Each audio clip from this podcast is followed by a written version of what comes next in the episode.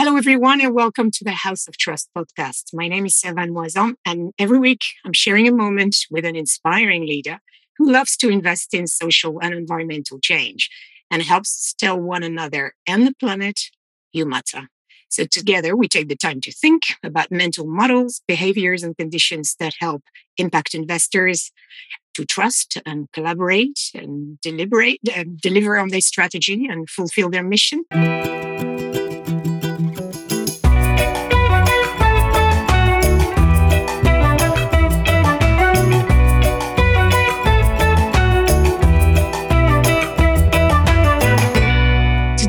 Pleasure to welcome Chris West, founder and partner at Sumerian Partners and Sumerian Foundation. And before we dive into Sumerian's work, let me tell you a bit more about my guest today. Chris pioneered an enterprise based approach to philanthropic investment long before terms such as venture philanthropy or social enterprise were widely used. He completed doctorate in ecology at Oxford University and then set up a business uh, in the environmental services sector. And because he was so successful with his company, he was appointed a senior environment advisor at the UK's Department for International Development. Chris was also involved in the early discussions around the creation of the Shell Foundation, and he joined soon after its launch in 2000 and became its director in 2008. He's worked with a variety of donors, governments, NGOs, and businesses in over 100 developing countries and has lived in both West and East Africa. So, Chris, thanks for being here today.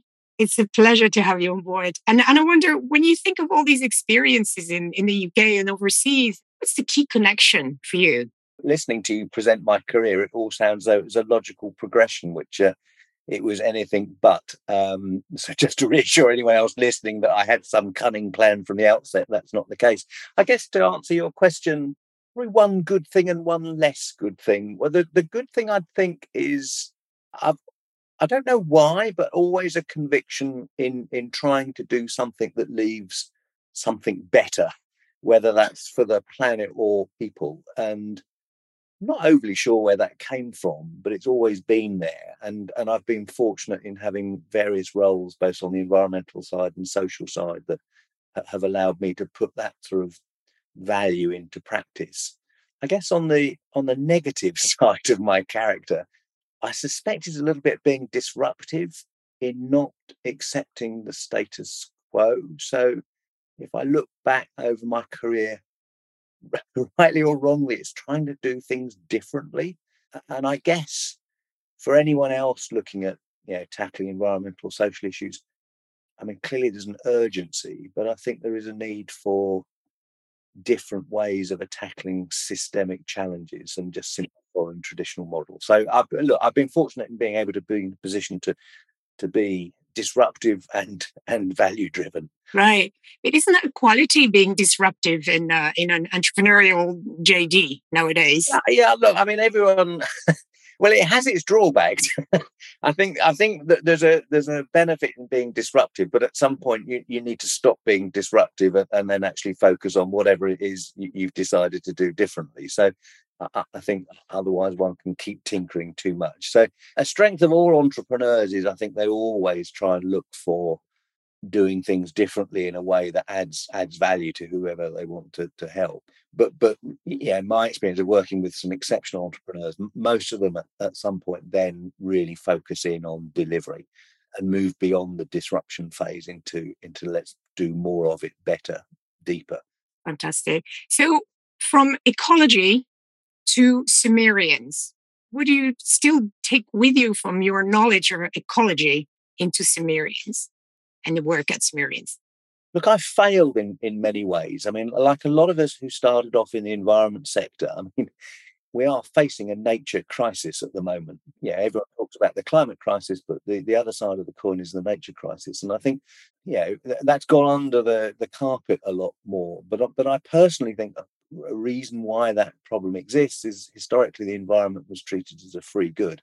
And, and obviously, therefore, people could mine it or abuse it with, without any economic gain. So, people like myself put a lot of effort into protecting things that were of value, but we never had an environment sort of economic model. The interesting dynamic now is the link between the nature crisis and the climate crisis, where suddenly you know, locking up carbon either below or above ground generates some sort of economic value, which then links back to you know, biodiversity preservation. But it goes back to, I think, trying to do things differently in a way that has a, if you like, not just a values based approach to environmental management, but, but a business logic to it. There isn't an economic value to something that otherwise was a free good. And in the same way, on the social side, if I look at most social enterprises, yeah, a lot of the statistics are around the financial performance of those. But the underlying and real strength of social enterprises is the social value that they create. Gain is often treated as a free good, it's an externality, it's a nice story, but we're not capturing the inherent value of that to society. So then it devolves back to you know, just looking at the financial performance of social enterprises, which for me is is an important but certainly not the whole part of their value as a as a whole. And I think again we need to look at different models where we capture and value externalities, whether they're environmental or social. For me, you know, social enterprises are a, a hugely important new sectoral approach to tackling systemic challenges. I mean, different to the state, they're different to the charitable sector, both of which are hugely important but business models that that try and serve hard to reach populations in ways that generate both financial return and measurable impact for me are yeah where the innovation is and where the scale is at the moment. Mm. So, Chris, how do you bring value at Sumerians? Like, if you tell us more about Sumerian and, and your philosophy behind it. I suppose the hard lesson I learned by setting up my own business, which I mean, it wasn't that, given my age, it wasn't called an enterprise then, but it had the underlying desire to do something good rather than simply just just make money. Yeah setting out any business is difficult. And if you think about the ingredients for, for doing it which are essentially yeah you've got to have a suitable policy environment or a market demand you've got to have skills you've got to have networks and you've got to have money. How do you then acquire all of those?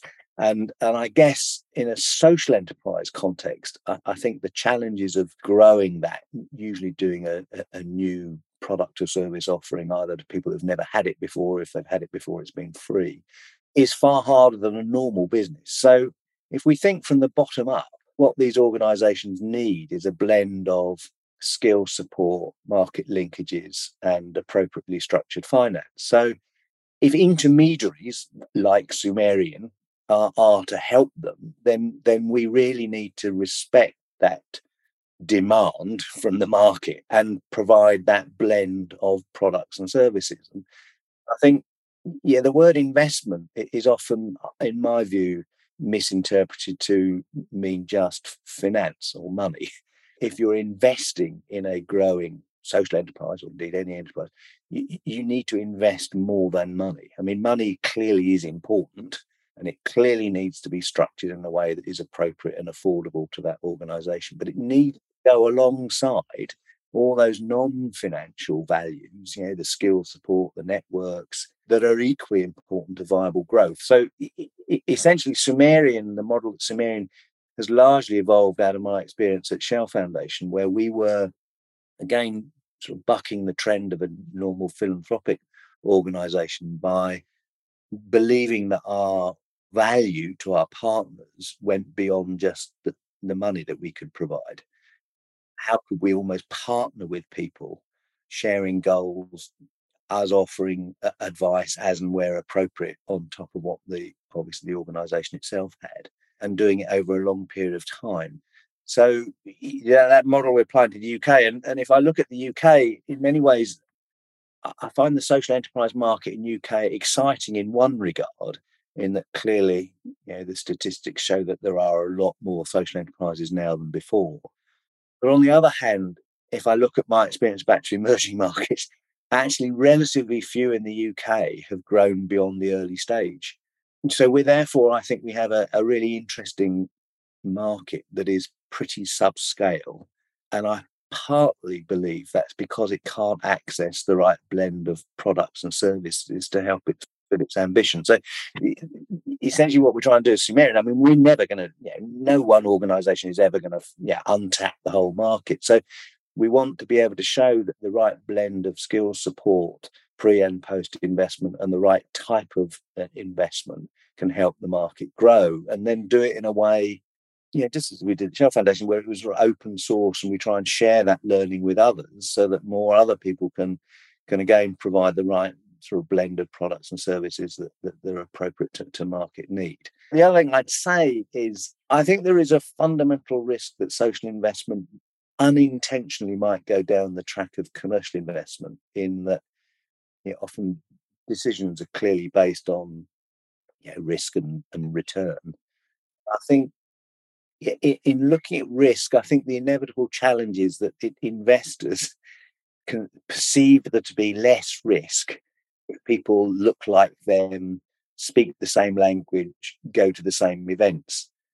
And I think unintentionally that can lead to an inequitable supply of social investment. And I think the onus is on the investor to, to look further to those who might otherwise be less apparent. And equally, to address what I think is still a big issue, which is the understandable wariness of, of people taking on support from people who they themselves don't know. And so, for me, I think that one of the big challenges in the UK is not just to grow the social enterprise market, but to do it in a way that understands and recognizes and addresses the equity dimension of this. If I look at our portfolio in Sumerian at the moment, 75% of the people we've backed are, Uh, are organizations led and founded by women, 50% by people of color. It's not that there aren't phenomenal, resilient, excellent entrepreneurs out there at all.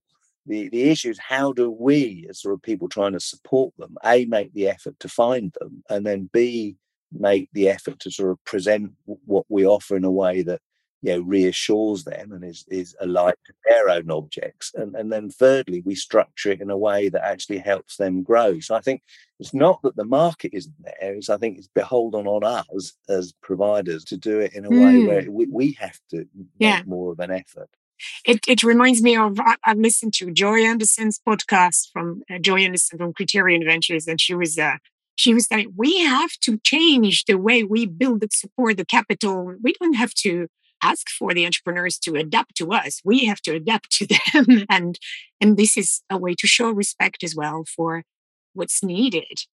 It's not a, it's not a complex problem. I mean, any business would go out of business if it didn't understand its target market. I mean, very crudely. So if you are an investor, if you don't understand your clients and, and give them what they want, there's a risk that you're not likely to grow. Now, I just think that it's you know the, the long of unintentionally support has been driven by investors getting their money from certain sources with certain restrictions on it that make it far more difficult for them to then provide it in a way that meets the needs of those who are slightly more reticent or reserved about taking on investment. So, yeah, you know, in, in, many ways, we've been lucky at Sumerian, just as I was at Shell Foundation, by having a pool of money that has no restrictions on it other words, we can from the outset decide how best to deploy it without having to meet someone else's restrictions. And I think as soon as you are freed from that, then you can start taking a very market based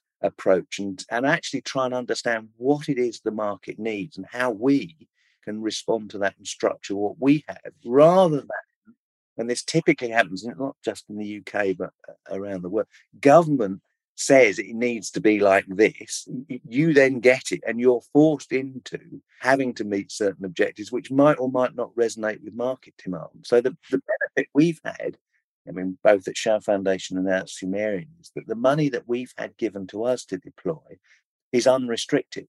How best can you provide it?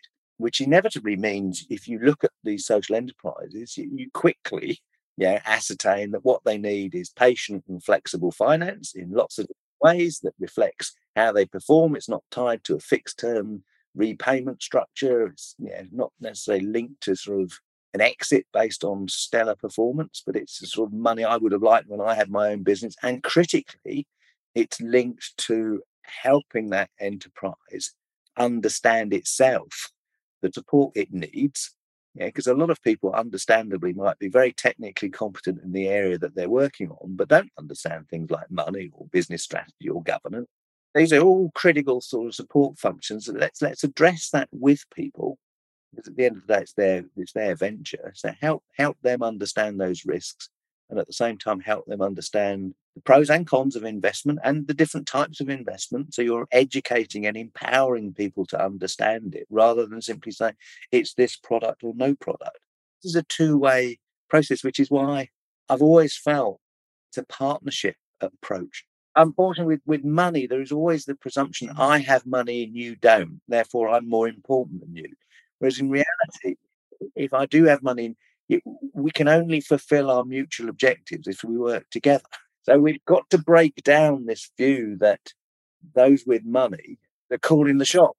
Actually, it's the underlying market that is more powerful because mm. at the end of the day, they're the ones who are going to deliver the impact. That's wonderful. I've noticed these pillars emerging here. That's your pro patient flexible capital, pro provision of holistic support, underpinned by a notion of partnership and equality, and a proponent of 3S. Look, we've got an acronym: systemic, sustain, and scale the impact. You're you're obsessed about impact, right? Yes, I think as I think everyone should be. That's it. That's, so, t- tell me if if there was a Sumerian school of impact investing, what would you most challenge your students on? A, a lot of my own learning, and indeed, you know, my colleagues at Sumerian in terms of their own learning has come from the fact that we've all help start up or grow organizations ourselves, whether they're charitable or commercial or whatever.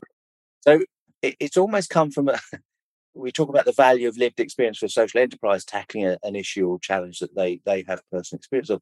But but from our side, the lived experience is we we've been in the shoes of the people that we're trying to support. And I think because of that, there is a sort of recognition that this is this is hard. It's not easy sort of an affinity with with them and and what they're trying to do. So to some extent, uh, I think it would be great if there were more people in the investment sector who had direct experience of actually living the life of the market that they're trying to service. You know, who have that what I would call a mix of business DNA and impact DNA. And I think you do need both strands of DNA if you're really going to deliver social impact in a business like way.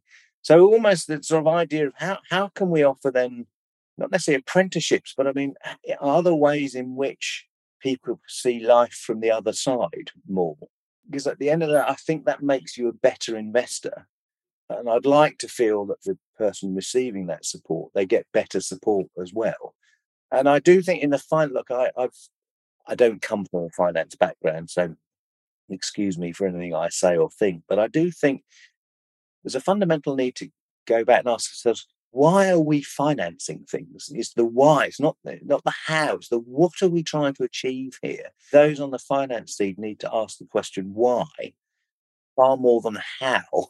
And the why for me is tied up with not only a financial return, but a, a social value return. That needs to be factored into the whole process of giving. And as I say, it's not just giving money, but giving support in, in general. But it, it has to be linked to a value concept or an impact concept. That's coming back a lot in what you say, yes. So I pick up on some virtues here, like patience, support, different outlook of, of on risk, the social value, the value, the why, and trust as well. It's it's emerging and it's great because we're in the house of trust. So I wonder if we talk about trust, what what leads to trust in your in your sense? Is it an instinct? Is it a formula? What's is it experience? How do you make that happen? It's a big question for two minutes.